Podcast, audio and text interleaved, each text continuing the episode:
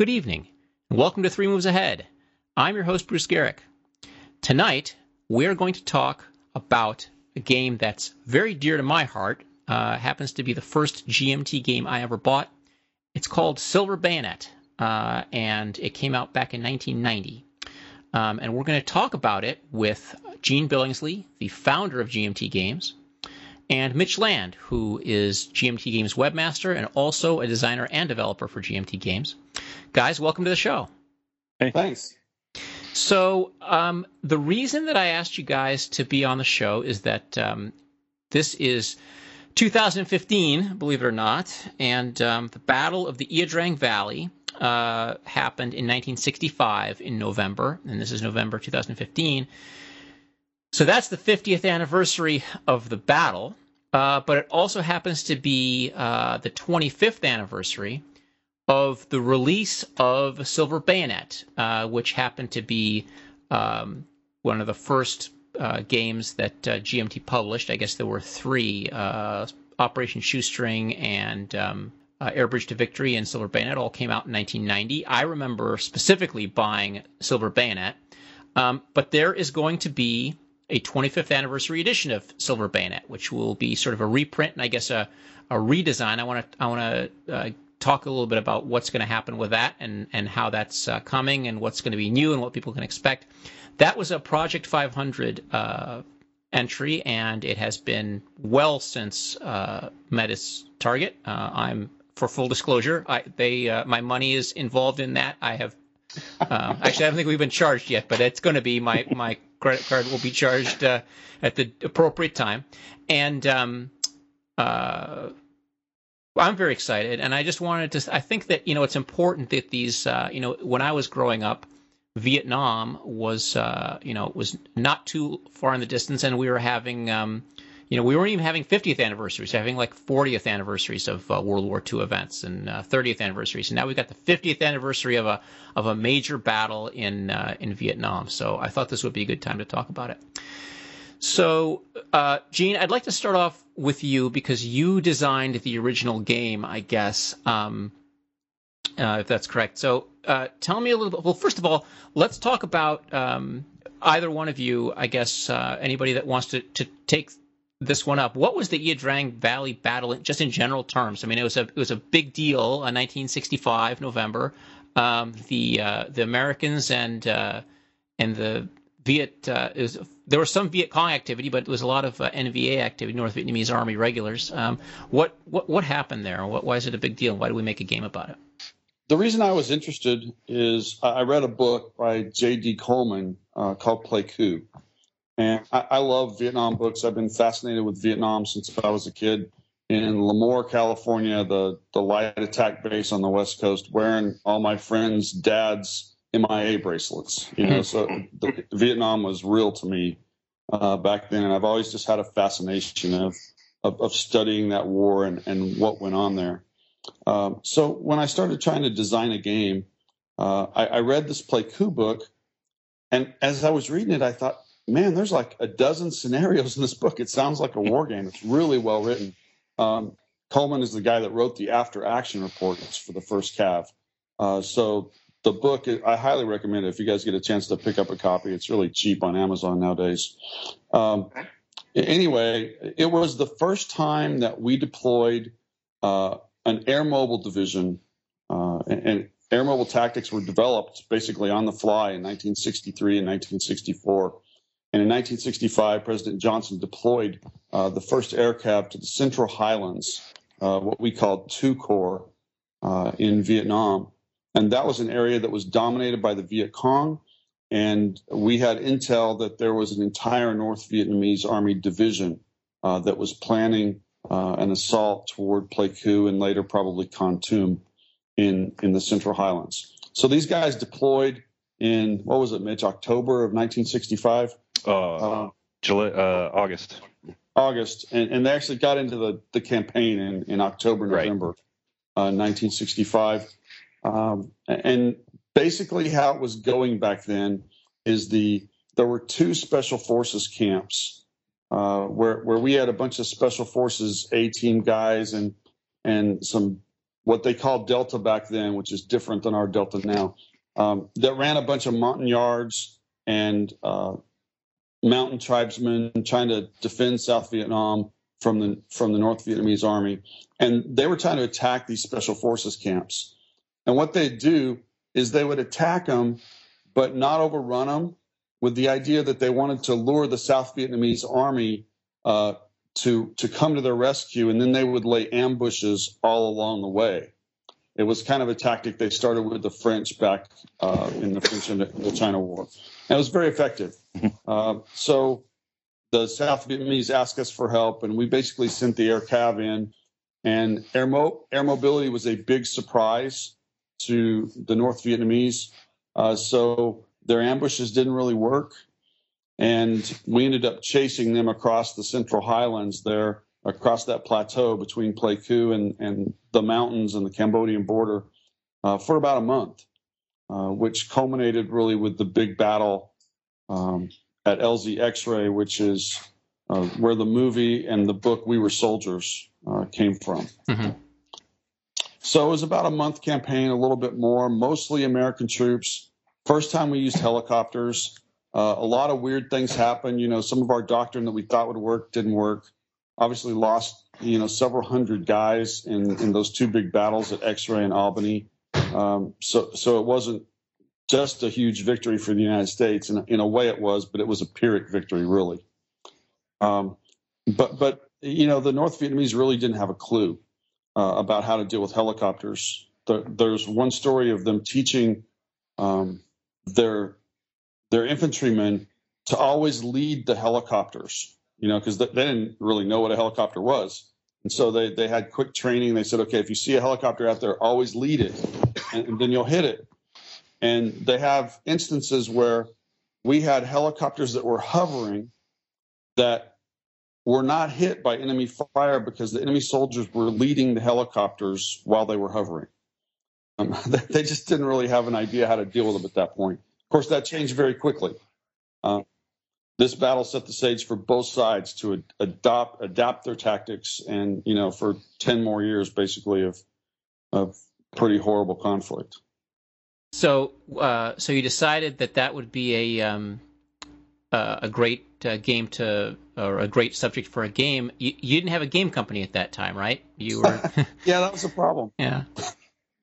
So, so that was you, you decided that you were going to uh, publish the game. Uh, GMT Games was born right about then, right? Um, That's right. How how did uh, how did you go about doing that? I mean, it's it's you. Well, I I loved Victory Games and I loved 3W or GDW. And about that time, both of them were pretty much shutting down. Right. And so I didn't, have, I didn't have any games to play. Hmm. And and Avalon Hill was making schmuck on a camel instead of hmm. the games I like to play mostly. Mm-hmm. Uh, so I, I just had this crazy idea that maybe I could do this. Um, boy, I really looking back now, I didn't really have a clue. Hmm. Um, and so I had a couple of buddies that um, we played games together. We thought, hey, we'll do this, you know. So I, I funded the company and we, um, we started working on it. One guy was kind of a draftsman and one guy was a historian, and I was, you know, thinking I could be a game designer. And so we designed all, all three games, and then found out that the art we had was terrible. Mm. And that's when I went down to Rodger MacGowan and said, "Hey, Rodger, we got these three games," and you know, that, the rest was kind of history. So um, Mitch, you're involved in uh, in what the what I guess we'll call the reprint, although it's kind of a, a reprint and redesign, right? Um, more reprint than redesign. More reprint but, than redesign. But okay. there, there, there are things that will be changing. Yeah. Okay. So uh, I assume that uh, well, the, the, art that I have is not terrible, but you're going to be redoing the art, obviously. Um, I've seen some interesting things on the on the web. Before we talk about that, um, how the game is a very interesting game. Um, I, I, was just looking at the map here, um, and I think that that something that uh, is that struck me when I bought the game was that I had bought a map that basically was just a big thing of jungle, and uh, not really sure what to do with it. And it was it seemed to me like it was it was almost like it was it was very effective in that it, I kind of felt like probably what the what the first cav felt like that there was just this big big thing of jungle, and there was probably going to be some some NVA in there somewhere, and I didn't know what to do about it. So you know, I I, I around with it for a while and kind of read the rules, and, and it was very difficult, sort of, for me to, to get a, a, a hold on a little bit. Um, couldn't really orient myself. You know, when you when you have a Battle of the Bulge game, you kind of know, okay, well, you know, you're gonna here's the bulge, or you know, Omaha Beach, here's the beach, and Stalingrad, well, you got a big Stalingrad there. Um, but Silver Bayonet is interesting because it's the Ia Drang Valley. Um, and it's just it's just this kind of featureless terrain with a whole bunch of a whole bunch of villages, and there's this this Chu Pong Massif, um, and I feel like um, you know there's a whole bunch of different ways to go about this. Um, obviously, one of the big things in this game was, uh, or sorry, in the game in, in the situation was that the U.S. really didn't. I don't think they really knew what they were getting into. I mean, they had this this intel about um, about this NVA division operating in this area, and then they set down at LZ X-ray, and all of a sudden they kind of got a lot more than they bargained for. Now, that can't happen obviously in the game because you you, you sort of know. I mean, that you, you're you're playing a game about this battle that you know the outcome of and you know who was involved and you know what the I mean I can look at the counter sheet and see exactly you know what units are in it. Um, how, Gene, I guess how did you decide that you're going to try to preserve some of that uh, sort of the, the, the operational sort of fog of war, yet have a have a game that you know everybody's going to kind of uh, have all the have all the components in front of them and it's a sort of a known quantity. Well, the the way I looked at it is I wanted to. I'm kind of a systems guy, mm-hmm. so I've always loved you know like Mark Herman's systems. I, love them because they're, they're just they engage you on on a system level aside from the history. So I built uh, small scenarios to represent the the various engagements during the campaign, and then I um, but but what I really was after was a campaign game. Okay. Because I thought it'd be just really fun um, to to command the first cav over that little over a month um, in a variety of campaigns mm-hmm. or, or, in a variety of battles and operations. Basically, trying to find those guys. Right. You know, in some ways it was a bug hunt, and the the way I tried to deal with not knowing where they were was that that's where the hidden movement system came from. It's a little different hidden movement kind of system than you see in other games. So yeah, you you can see the units in the counter tree, but you never really know where they are on the game map. You know they're out there somewhere, uh, but you don't really know where they are. Would you say that that's that's comparable to what the U.S. kind of had in the real situation that they they knew they were out there, but they just didn't know where? Yeah, I, I mean, I think for a board game, it was a fair approximation. Mm-hmm. Okay. Um, and and it's it's interesting because the um, the game has the, the way you do it, and you can describe it more in detail. But you basically have hidden hidden uh, hidden movement counters that are on the map, but then they correspond to a hidden movement sheet that you have, and those counters may correspond to you know an NVA field hospital or an NVA battalion, or it may correspond to nothing. Um, and then the U.S. It's up to the U.S. to kind of search those out and find out what they are. Um, there's a great mechanic where if you actually cap if you capture and reveal the field hospital, then you um, reveal and capture the field hospital, then the NVA has to kind of give up uh, 10 units of uh, or 10 counters worth of units uh, because that's a sort of intel failure. That was an actual thing that happened in the campaign. Um, the U.S. got a whole bunch of documents by capturing a field hospital.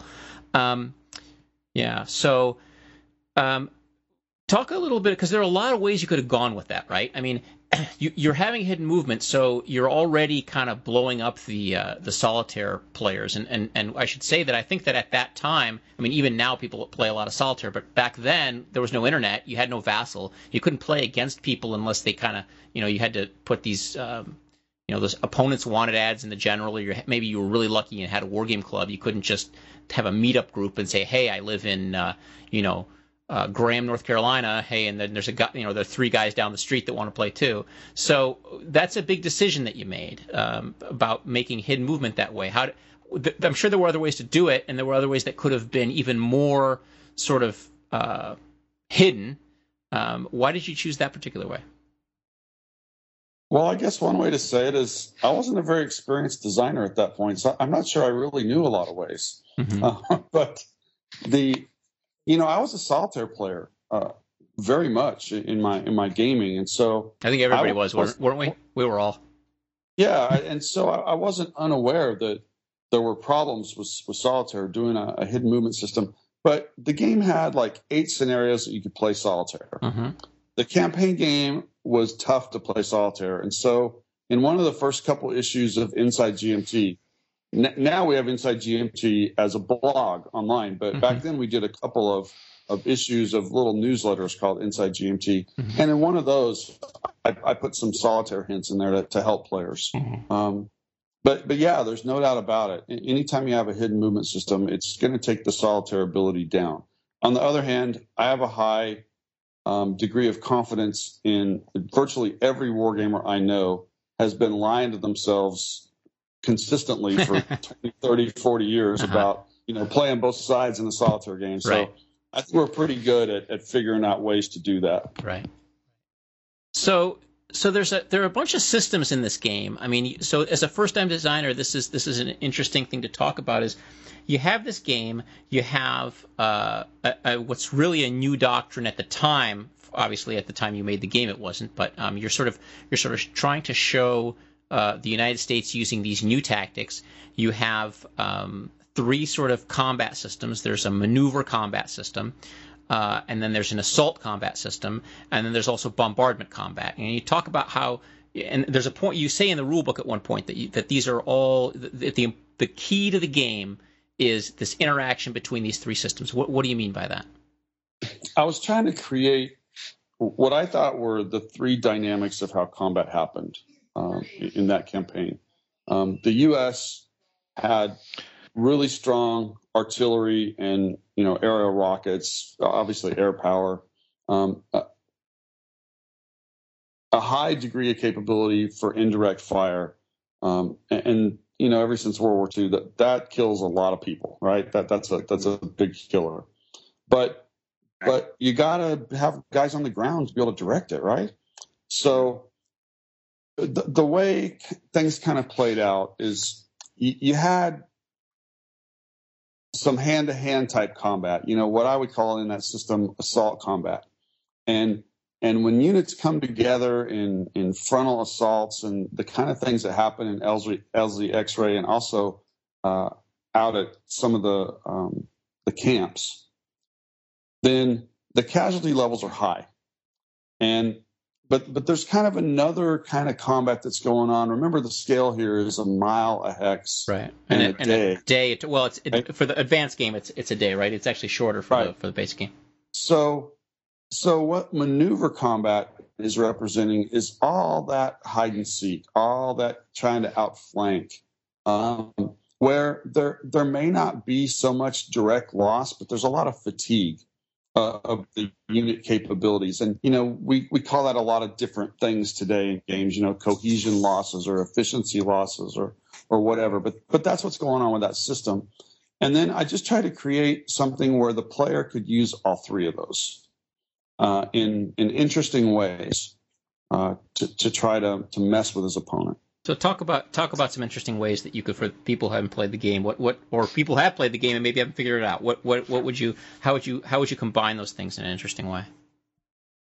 Well, so I'm not trying to evade your question here, Mhm. but I want to I want to hand this off to Mitch because Okay. he's quiet Okay, and do it. and he's he's actually run all the testing. He's probably actually in the last 20 years played this game more than I have. Okay. So this this might Yeah. be a good place to segue to Mitch. I, Right. I, I love that idea, Mitch. What do you what do you think about that question? How how how are you gonna in 20 years? What have you found out about uh, the the Gene Billingsley system of war?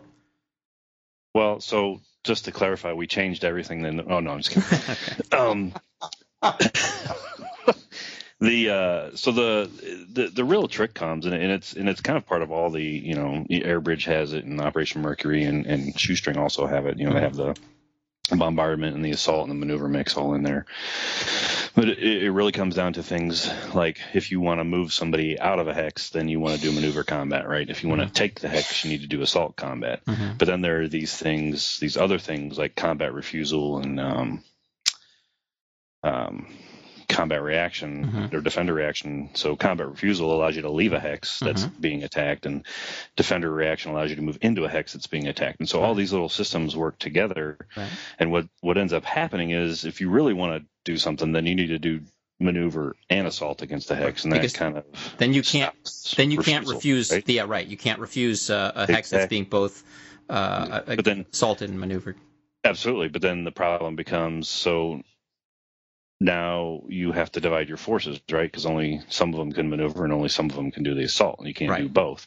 And the bombardment, so there's offensive bombardment, and then there's also, uh, which is just straight, you know, you're pounding them with artillery to cause losses, but then Right. there's also the ability to support a maneuver combat with your bombardment or your air points, which gives you, you know, die roll modifiers on Mhm. your die, either as the defender or the attacker. So now if you're going to do an offensive bombardment and a maneuver combat and an assault, you're kind of diluting some of your strength across that. But Mhm. that's that's usually the best way to find and fix the opponent and, Right. and kill him. So Right. So the, all those kind of work together for that. Right, and so I think what happens, I mean, what I found in the game um, was that as you sort of dilute, you spread your forces out um, because the, that's the only way you're going to be able to cover enough ground for the hidden units to be able to patrol, right? But then as soon as you fix somebody, you've got to very quickly sort of reconcentrate or or you have to there's a lot of planning involved i i thought at least when i played the game was that you you sort of had to know okay if i if this is real then these guys have to be able to, to very quickly concentrate on this hex but if Mm. it's not i don't want to i can't bank on that being real so i kind of have to Right. have these guys be flexible so that you know if if if these four guys if any one of those is real then you know I can sort of divide how how it's the most it's it's Yeah. it's a real optimization sort of efficiency and use of units exercise I think. Oh, absolutely. Especially on the U.S. side, all the tools are there, right? You have you have the the uh, one nine observation guys, the um, they were the scouts, right? Mhm, right. And you have to use them aggressively to go find those hidden or to uh, observe the hidden unit markers and find the guys that are out there. Mhm, And then when you do, you reinforce and you attack or you do whatever you're going to do, right? mhm. Um, but a lot of times, what happens is there's there's only so many observation helos and there's only so many patrols you can put out, and so you know you sometimes the U.S. player tends to or or wants to put a single company out there to kind of poke the bear and see Right. what's there. But then you know that's a single company, and you just poke the bear, and it's two battalions worth of guys, Right. and oops, you know. Now you got a problem, and so you quickly reinforce. Now on the other side of that, the U.S. player has all the tools in the world to do that, right? Those helicopters can pick up guys, and they can move, and they can land, and you know you can pretty much quickly reinforce any point on the map that you want to. And so it becomes this running battle between the superior mobility and high firepower U.S. against the very slippery and and dangerous when cornered NVA, right? And I think that you know this is you know back in I mean we're talking about 1990 um but this is really asymmetric you know this is asymmetric gaming before asymmetric gaming became a thing right i mean right. you're sort of like oh these because the, two sides play completely differently Correct. and uh and, yeah, you can't you, you can't approach the NVA the same way you approach the U.S. Right. You have to. It's a, it's a completely different mindset. You have to sort of learn your unit's capabilities differently. Um, you have to when you're playing the NVA, it's much more sort of hide and seek, and then you're saying, okay, uh, watch him take this bait. Uh, you know, watch him take this bait. Oh, he's not taking my bait. Now what do I do? Um, so that's obviously really hard to do uh, solitaire. But okay, I'll, I'll concede the point that some of us have, have done worse. Um, I guess playing flat top solitaire is probably the the, the ultimate uh, thing there. But um, so what the game comes out and and and uh, it has all these I thought were very interesting systems, and you obviously you had other games that had the same system. What, what was the what was the reaction at that time? Because I mean that that's a time where I, you know, you couldn't just get on Board Game Geek and see what people thought. I mean, I assume that GMT had uh, had feedback coming in, and is is is that uh, is that something you guys have thought about as you as you thought about a 25th anniversary reprint? Oh yeah, the you know we had feedback cards in every game. That was back in the days of feedback cards, Mm. and we we were actually online in, in very early online venues. You know, Genie and places like that. Right. And so, I, and I got a lot of letters from gamers back then. Uh, in fact, it's really cool that some of our customers today, I'll, I'll get a letter from one of those guys from the early days, and I'm like, wow, that is so cool. For 25 years, you know, they've been playing our games, and we've been friends. because that's the best thing about this is your customers become your friends the guys that you work with become your friends and you know it's you kind of build a big family over time so so mitch you were i mean kind of instrumental it sounds like in, in getting this you know whole thing to be even reprinted. I mean what did you think? You're like oh we can just i mean we'll go get a big xerox machine just xerox everything and then just put it in, in your boxes and we're done right? Or what, what, what were you thinking? Yeah what, no no no no. Well oh. so originally i kind of uh, had approached gene. I had an idea. I wanted to work on a falklands war game Hmm. and I wanted and I wanted to use this system to do it. I thought I thought just, you know, preliminary analysis is like, okay, yeah, this this could work there.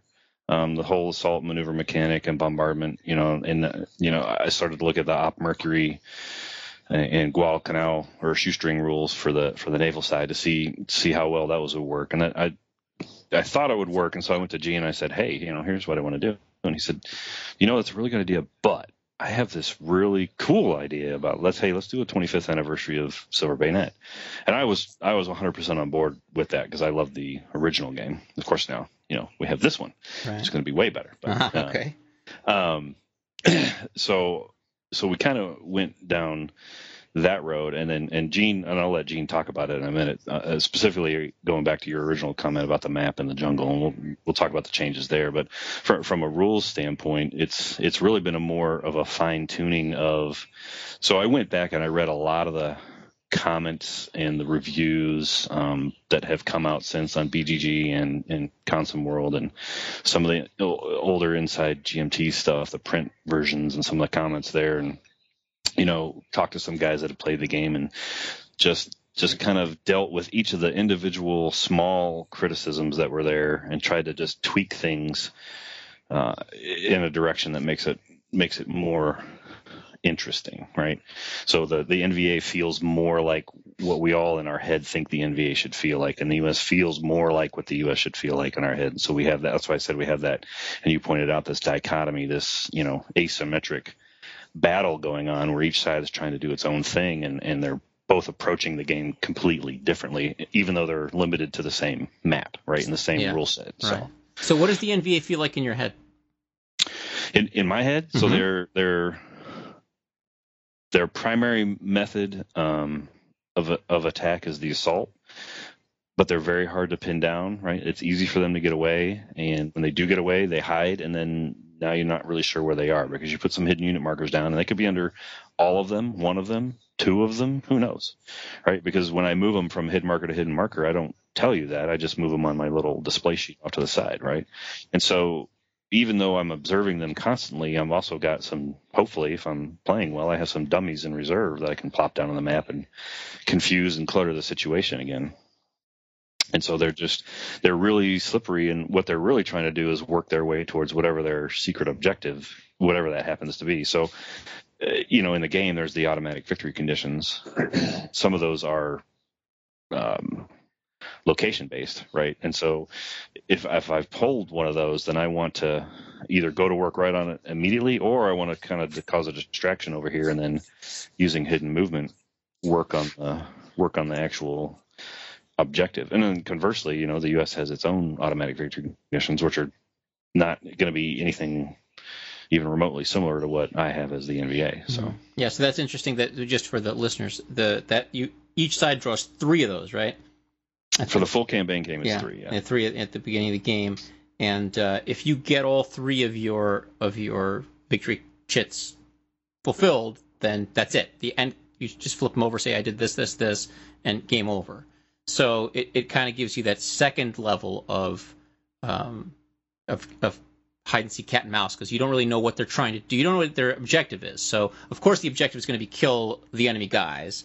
Um, that you know because the, in the campaign you, you know from the from the last page of the book or so of the rule book that um, you know the NVA is going to get you know two points per village and you know I can't remember this like if they capture play Right. coup that's a heck they get like 10 points or something like that. So so you know that but then there's these other things that um, if you if you get them then um, then you could lose and you didn't even know you were losing. So um, that that's and I assume that that's trans that's you're not changing that. You're not getting rid, getting rid of that or anything like that Uh, the so the concept stays, automatic victory concept stays. Some of the things have changed. So neither side was really concerned about holding villages at all. Okay. You know, as we as we can tell throughout the whole Vietnam War, Mhm. owning ground was not an important thing, right? Okay. I mean, that's why we fought and refought and fought and refought for the same hill every every couple of months, right? Mhm. In fact, it happened here.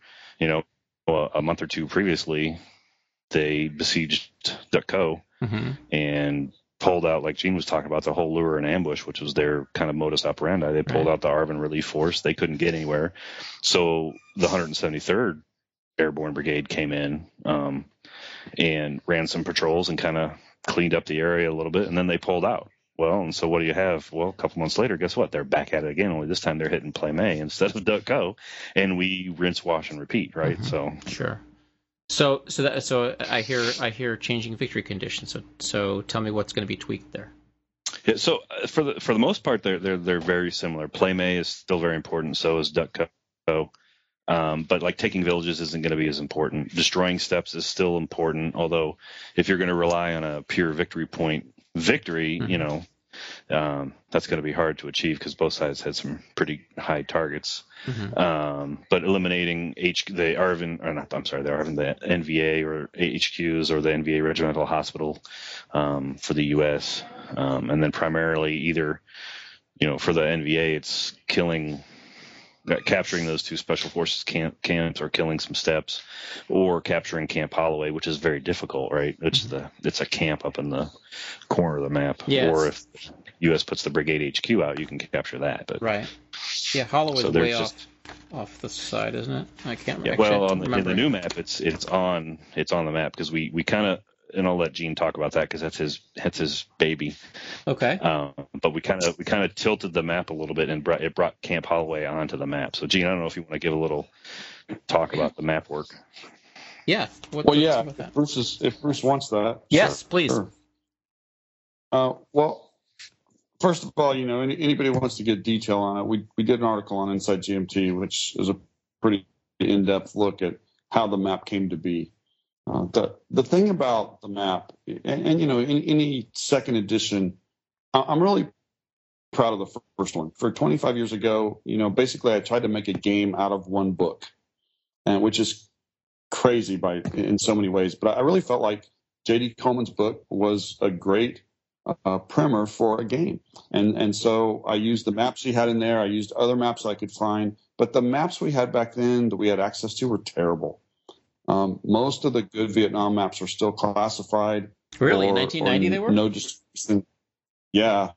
Um, there was still no distribution uh, at at the very least. And so, you know, basically I took what I could find. You know, the original map that that we used put together from a bunch of different maps.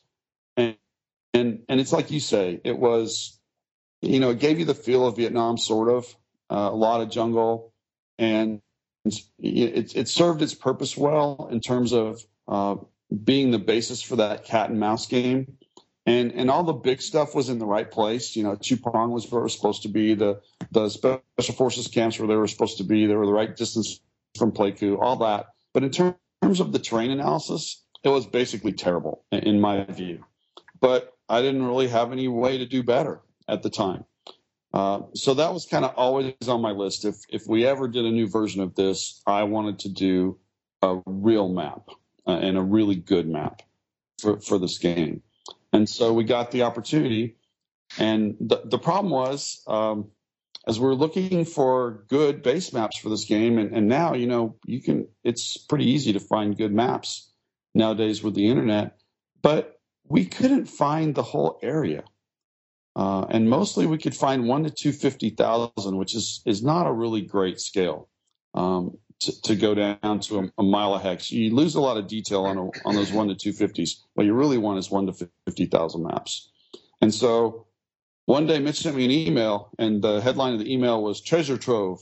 and I was like, what is this? and and it was this, I think it was University of Houston, right, Mitch? Uh, um, I'd have to go back and look, but yeah. It was it was a it was a place where there was an archive of all these 1 to 50,000 topo maps. And so we went and started looking and and you know there were probably a hundred of them to go through And it turns out they they all it wasn't a complete list of Vietnam maps, but it, it had all the area we needed.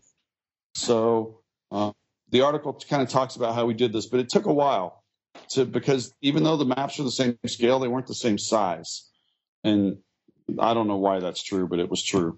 Um, so so it required some scaling. We I obviously put these into a computer into Adobe Illustrator and started trying to come up with an electronic base map that we could give to our artists. Mm-hmm. Um, and, and, it took a few months, but um, I was able to get something I was really happy with. And like Mitch said, we kind of tilted a little bit to get some more things up around Pleiku on, on the other side of Pleiku on the map that we didn't have on the map before. And there's some more uh, up in the north central area that we didn't have before. That's kind of some interesting terrain.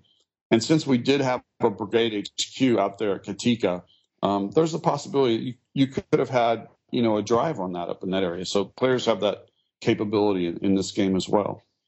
Um, but but I wanted more specific terrain analysis, and so this time, you know, you have mountain jungle, and and you have hills, and you have um, the the various what is it, Mitch? About ten different terrain types now. Uh, eight, eight yeah, I was just trying to, to trying to look at if you look at the TEC, there's like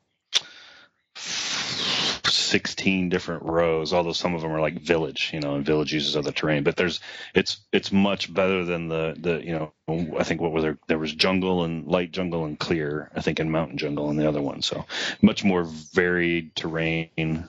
Well you got no you had you had uh, clear you had elephant grass you had jungle you had hill um, river and then yeah, you've got U.S. base, fire base. There's 13, but yeah, right. there's Pleiku, fire base, U.S. Yeah, base. So, so there's a yeah, there's a there's a couple of mo- couple more, um, but it's, it's more varied. So where there's the great big swaths of jungle on the original map, Gene Gene did all that terrain analysis to figure out. Well, you know what? That was really that was really more dense jungle versus light jungle versus a forested hills versus the the what we're calling uh, broken, which is what more that elephant grass kind of deal um, was. So so what you're going to see in this map is a much more natural looking flow of terrain. Um, if you take a look at the pictures on, on Inside GMT, um, there, there's some pretty good ones. One of the entire map where you really get a sense. There's three or four um, large mountain uh, locations, and then everything else is hills and jungle with uh, in the south central area a lot of the elephant grass areas. Um, but you look at it and you go, wow, you know that that really looks like Vietnam because it is. I mean, that's we we did did the work this time. We had the maps to do it from, and I'm just really really happy uh, with how it came out because Charlie Kibler took the base maps that we put together and just, I mean, he went above and beyond what I imagined he would do. And and Charlie's a very skilled guy, but he did us right. Mm-hmm. Um, this is a terrific map to play on. So the um, you know the one thing I have to say about the about the 1990 map is that when I open it up, I mean the sort of the and this is not meant to be a criticism. It's just it it it feels like 1965, just kind of the, the text and the sort of the drawings and you know because you see all these old maps uh, or like the diagrams, like the books that you see that like from 1975. Uh, you know, ten years after this, the people are, you know, kind of looks like they looks like they took a pen and a ruler and drew, drew a box around something, and then I mean, and so it's very period. So I, I have to say that I'm gonna, I'm gonna I'm gonna miss that a little bit. I actually do enjoy that, but um, I saw the pictures on the uh, on the GMT website, and I, I do agree that uh, Charlie Kibler really did uh, an amazing job. So so Mitch, what what else did you feel you had to fix about this game? Besides the besides the terrain? well, fix is a strong word, um, but definitely definitely more nuanced. I mean, one of one of the criticisms I, I heard repeatedly was that just that the gameplay was good. So the people love the maneuver and the assault combat and the combinations and combat refusal and and the, the base systems were great. One of the one of the major not major, but one of the criticisms I kept kind of hearing over and over was, yeah, but it doesn't feel like Vietnam, right?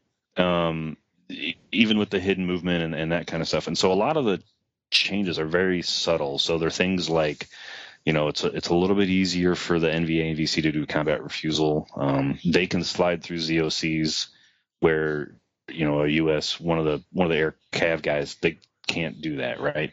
Delta and CIDG can because that's what they train to do. Um, but the the general grunt, you know, they're once they hit a ZOC, they're stuck kind of deal, right? Um, the the the other, I guess, big change is the in the LZs. You know, in the original game, you're kind of you weren't really limited, limited, but you know, there were the big LZs that were printed on the map, and then and then you could land in in other um, hexes but but in a very limited manner. So what we kind of have done is introduced two two concepts: operational LZs and um, field expedient LZs. And the field expedient LZ works kind of like it does in the base game. You just pick a hex and you land one company there and you're done. The operational LZ, there's actually a counter now, and you can put it in uh, you know almost any hex you want. Uh, it's listed on the on the TEC. You know, obviously Mountain Jungle can't support an operational LZ, but the fact of the matter is, if you if once you start going over those topo maps, like Gene was saying, there there were very few places that we couldn't have found an LZ large enough to take a you know a battalion at a time or over. Really, that's interesting. the course of a of a list. That's was, absolutely right. Yeah, yeah I so, was. Yeah. yeah. I was. I was under the opposite impression. I thought that they had such a hard time finding uh, finding places to put people down that that's why uh, X-ray was such a so, so crucial. in it, some areas, yeah, in some areas, absolutely right. I mean, the one of the big biggest things about X, X-ray. So X-ray was, you know, a lot of people get the impression that it was kind of a surprise what happened, and it was no surprise. We knew they were there. That's why we went to X-ray in the first place. It was the closest LZ to where we wanted to go, right? Which was over by the Chu Pong, where we had seen people going, where we had intel on where they were. So that that's why they chose X-ray, right? Um, it just so happened that we kind of underestimated what was there. so, and the and the speed. Yeah, we didn't know there were two full NVA regiments. Right, and the speed of their response was phenomenal. You know, the NVA commander w- was quick on the draw and just started hitting them, and you know, it just kind of became a who could predict who was going to be where next kind of deal. Um, and, you see a lot of that in the movie. You know, when when they're landing, which they compress a lot of time into the into the space of the movie. But yeah, well, if you read the book, I, you get the feel. Yeah, I'm not I'm not a big fan. I mean, the, the movie is the movie is great, but I mean, as far as historical yes. accuracy, I just like okay, whatever. I'm not yes. taking anything for any. I mean, it's, just it's entertainment. It, it was great. a great movie, mm-hmm. absolutely great movie, but it was a movie nonetheless. But right. yeah, right. So so this so so what I guess what you're saying is you made the NVA more slippery, and you so you made the Vietnamese more slippery and the U.S. less slippery, um, and more mobile, and, and, and, more mobile.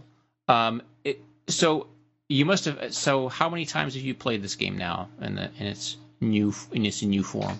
Uh, all the little scenarios. I mean, at least 20 times in the last couple months. I mean, not the big campaigns, right? The small scenarios. We're concentrating on those first, making sure those feel right. And then I've played, I'm in the middle of one of the smaller campaign games right now, and a couple other guys are playing some of those. So, I mean, all told, there are probably four or five of those going on right now. Okay. All right. And so, if you, I mean, if you're playing the game, can I just am I going to be able to, to just sit down and, and kind of scan through? Is there going to be a thing where it says, oh, you know, if you if you play this game already, or if you own the game, this is the these are the mm-hmm. changes. Mm-hmm. Is it that simple, or am I going to have to read the rule book again? Um, I, I, mean, I, I, plan on putting together. In fact, Gene and I were just talking about it before we we got on here. I plan on putting together a little. Hey, here's here's kind of the the short list of of what we changed. Um, my guess is you if you haven't played in a while, you'll probably need to read the whole rule book. Otherwise, you might be able to just skim it using the, you know, here's the release notes kind of deal and and your knowledge, previous knowledge of the game. The core mechanics, it's still maneuver combat, it's still assault combat, it's still bombardment. It works the same way. The SOP's been the sequence of play has been tweaked a little bit, um, just to to um, give it a, a different kind of a feel. But other than that, there's there's a whole lot that's different in that sense. It's all it's all little things like like I said, who can move through a ZOC and who can't. Right before it was just when you hit one you stopped. So. Mm-hmm. So how if, if I wanted to play, let's say I'm a say I'm a uh, an experienced player, how long is it taking you guys to play through a campaign? I want to play the whole campaign. How much time am I setting aside? Uh, well, the full campaign is you know thirty something turn, 30, 39 turns, and that that I won't lie, that's going to take a while. um, but the, the the smaller ones range from I think I think it's eight turns to 19 turns, uh, 18 turns, something like that. Um, and the eight, once you're familiar with the game, I'd say it'd probably take you three hours max to get through the shorter, small campaign game. Um, maybe four or five for the larger one. And a lot of it kind of depends on how much combat you're actually doing. Like if you if you if you can't find the NVA, you're not going to be doing a whole lot, right? That turn's going to go really fast. Um, and then so you're going to kind of have that. And the the nice thing about it is with the automatic victory conditions, you you may not necessarily go the whole distance, right? As soon as you achieve it, you can you can quit, kind of deal. So right. Well, that's um, that's now the smaller scenarios, you could play two or three of those in a night. really. The What- standard ones. What are you calling a night? Yeah. You, you, Uh, you, you coming coming over for dinner and then staying till till uh, six in the morning, going to work. Yeah. No.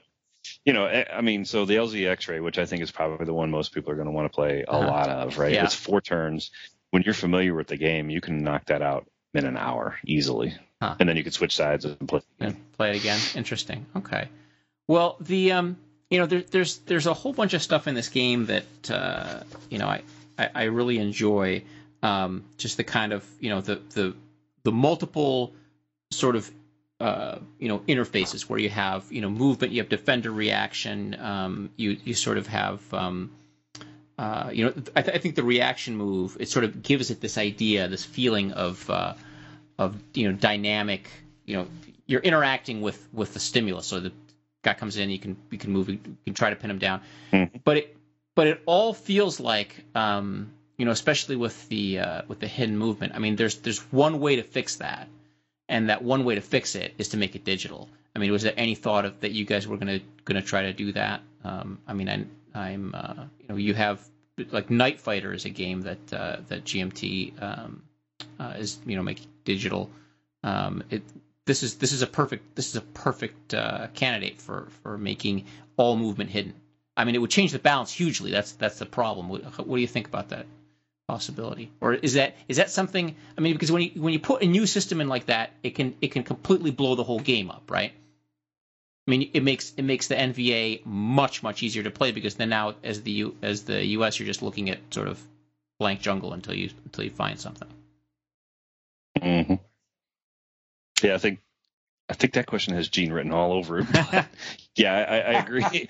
I agree. Uh, you know, something like that, you'd have to really revisit how how the Intel function works, right? And, and I kind of alluded to that before is that you know when the Cav moved in, they didn't they didn't go in blind. We had had we had the CIDG guys out there for a while, and they ran patrols all the time. Delta was out there all the time.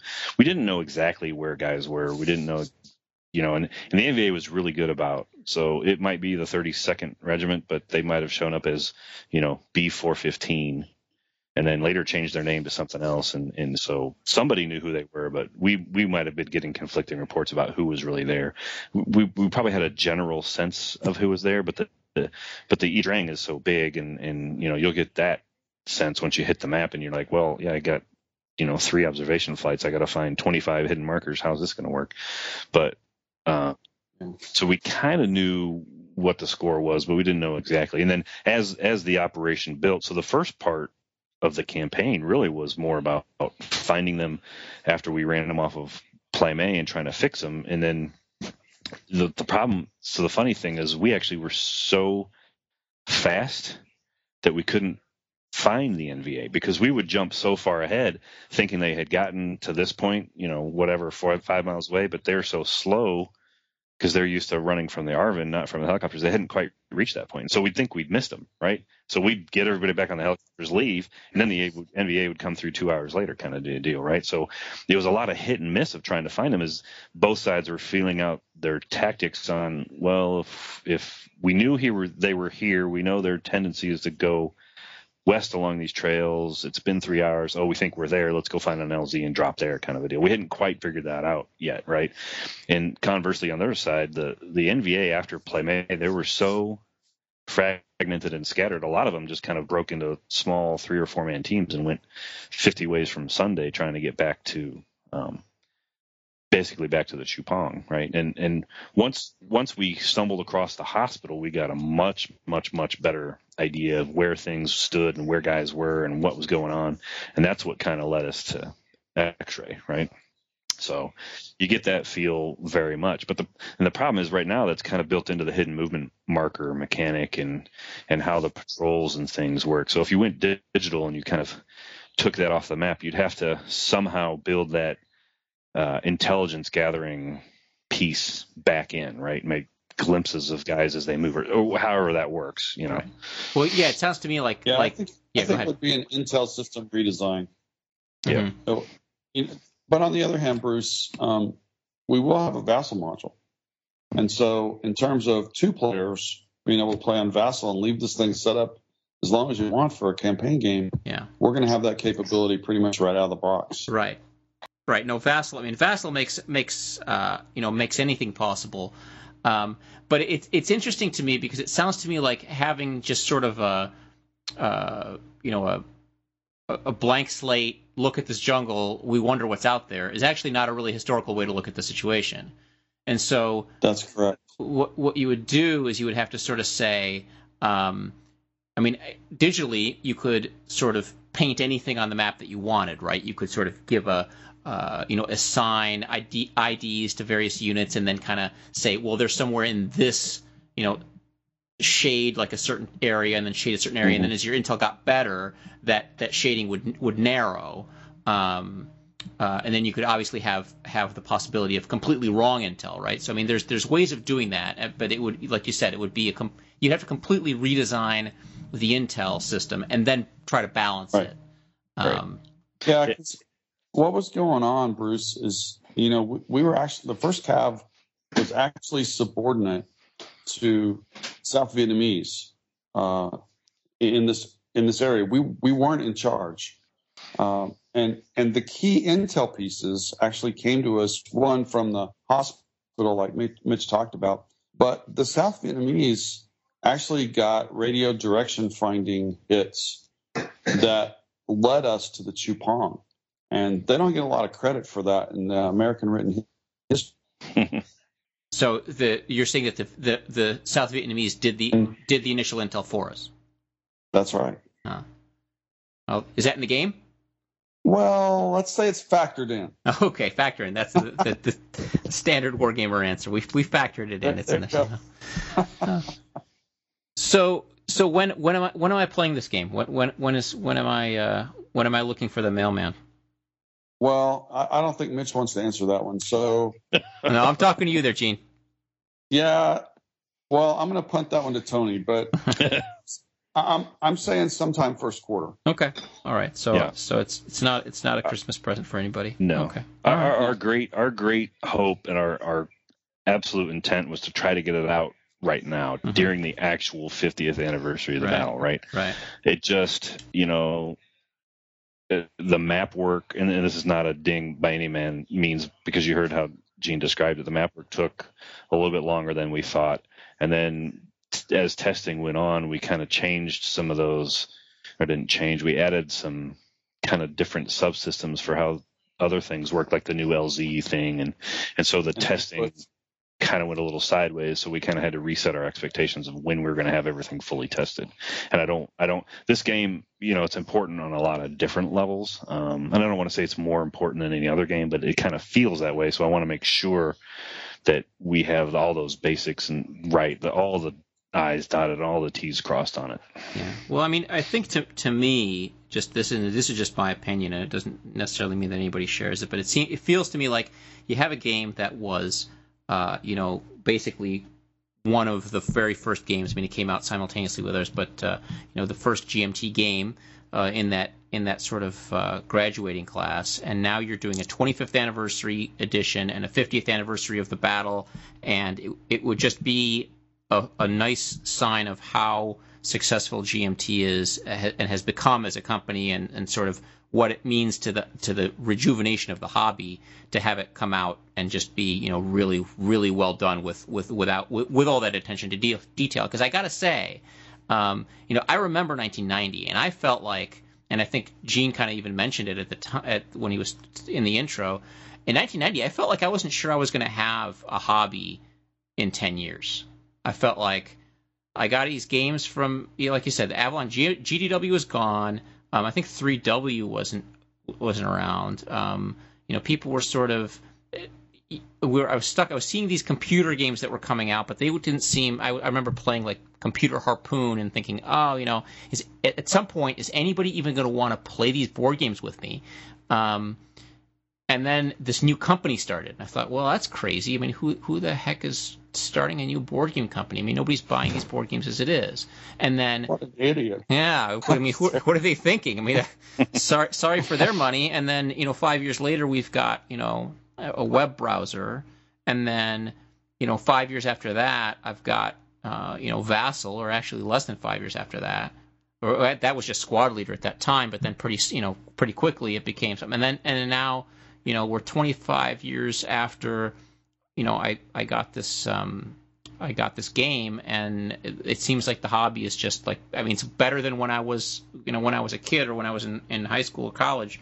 Um, you know, I can play with anybody anytime almost, and mm-hmm. and the games are so. It just it feels like the games are so much better um, because you know design is so much more sophisticated. We're not just you know saying okay, well this guy, we're just going to boil this guy, the guy down to seven attack factors, and this guy's got four, so we're going to have a that that's best he can get is uh, you know one to one against Eight. this guy, or yeah, three right. to two with, again. With an with an with an AE result. Right. Exactly. Yes.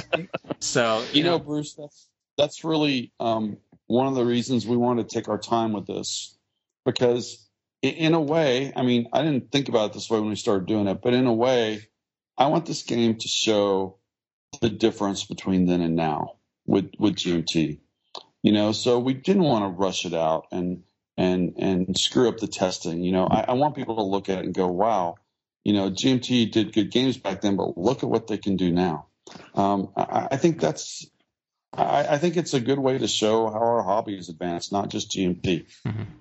Yeah, I, tell me, tell me, Mitch. I want, I want to hear what, like, what kind of, what kind of issues. Just if we're getting to the end of this, I want to know what kind of stuff comes out in testing something like this. Like, okay, here's this game. It was made 25 years ago. Uh, we're gonna redo it. Okay, now we got a new map, and now we're gonna. So, what do you start thinking? Oh gosh, you know, this is we got to fix this part of the game because we we mm-hmm. now can see that this part is not quite right. Right.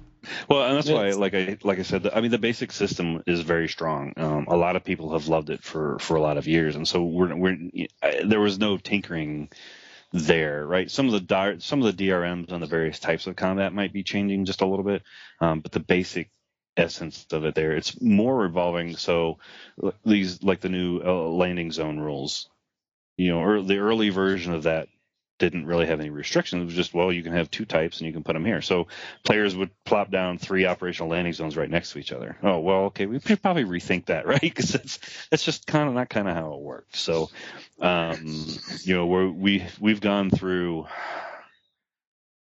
three or four maybe even five iterations of, of, of an ambush rule because you know that's that was kind of the primary right. NVA VC mode of doing it's, things was ambush. Ambush rule didn't work. Yeah, the first one was horrible. Oh my god. the first um, rule you said? Yeah. So, yeah. I, I gave him an ambush rule, and I thought, hey, this is a really great idea. And Mitch came back later and said, uh, Gene, it doesn't really work very yeah. well. I mean, so the funny thing is, is it worked it worked and it did what it accomplished. It just it took it took way too long, mm-hmm. and and the, it kind of didn't meet the game. So one of the overriding uh, goals of some of these early games too was ease of play, right? Right. Um, and so what we were, I was diving into, you know, coming from the next war series mindset, going, oh, we need to do this dial modifier, and you got to mm-hmm. count this, and you got to do this and do this, and finally one of the playtesters said, dude. this is not Korea. You you got to back off. Right. Um, so we we kind of and then we we went through different variations on that particular rule and now we've gotten it down to where it's it's captured the essence of it and it actually turns out that it's it's pretty easy to to use and, and work with and and so that that's really the kind of what's coming out now is just as we're changing these minor small things it's the ripple effect right? Well what else is it affecting now and some of those core rules? And how do we make sure that it, it's not a game changing impact? Right. So Yeah, I think that that kind of thing where you say, where you say, "Oh gosh, you know this this this ambush rule is taking too long." I think maybe 30 years ago people would say, "Well, it doesn't matter how long it takes. Is it, does it does it adequately simulate the thing that we're trying to simulate?" Right. And if the answer was yes, then you're like, "Boom, put it it. in. That's it. You're, you're Exactly. done. You're a genius for for for simulating Exactly. that, right?" So Well, and the funny thing is, the rule that we end up with does the same level of simulation. It's just a, a much more condensed way of doing it, right? So it's it's interesting that that you know you can have you can look at games this way and sort of see how how you even think differently about. I mean, I know I, I thought differently about rules. I mean, I've never designed a game, but I but when I read rules and what I liked and what I didn't like has changed in you know whatever the Mhm. last 35 years that I've been reading war game rules. So um, I think that it's interesting to see how you guys kind of develop a game for now um, and and you know I've got a copy of Silver Bayonet here, and I'm gonna get my new one, and I guaranteed I'll pull them out together and just kind of sort of because that's that's what we we sort of um, like to see how how things have changed and how we've changed, and I, I think it's kind of it's almost like a mirror for the hobby. Anyway, I'm getting philosophical, but anyway, that that I, it's that's kind of part of why, and for the listeners who are listening, I mean, this is part of why I why I chose this topic and wanted just to kind of reminisce a little bit. Um, I'm really happy that the game's coming out. When I heard about it, I was like, well, gosh, I, I would never have thought of doing a reprint of Silver Bayonet in this way, but gosh, what a great idea. So um, I'm excited. So you guys better not screw it up. That's all I got to say. um, Yeah, So. thanks, Bruce. Okay, no problem. All right. Well, uh, I think we've gotten to the end of our time, so I really appreciate you guys uh, taking this uh, this evening uh, to talk about the game. I'm very excited about it. Um, we will be looking for it after the holidays sometime, and uh, and and I'll I'll definitely let you guys know what I think, um, and uh, and hopefully it'll be good. But uh, but thanks a lot for guys for taking your time. I really appreciate it. No, thank you. All right. Thank you. Thank you.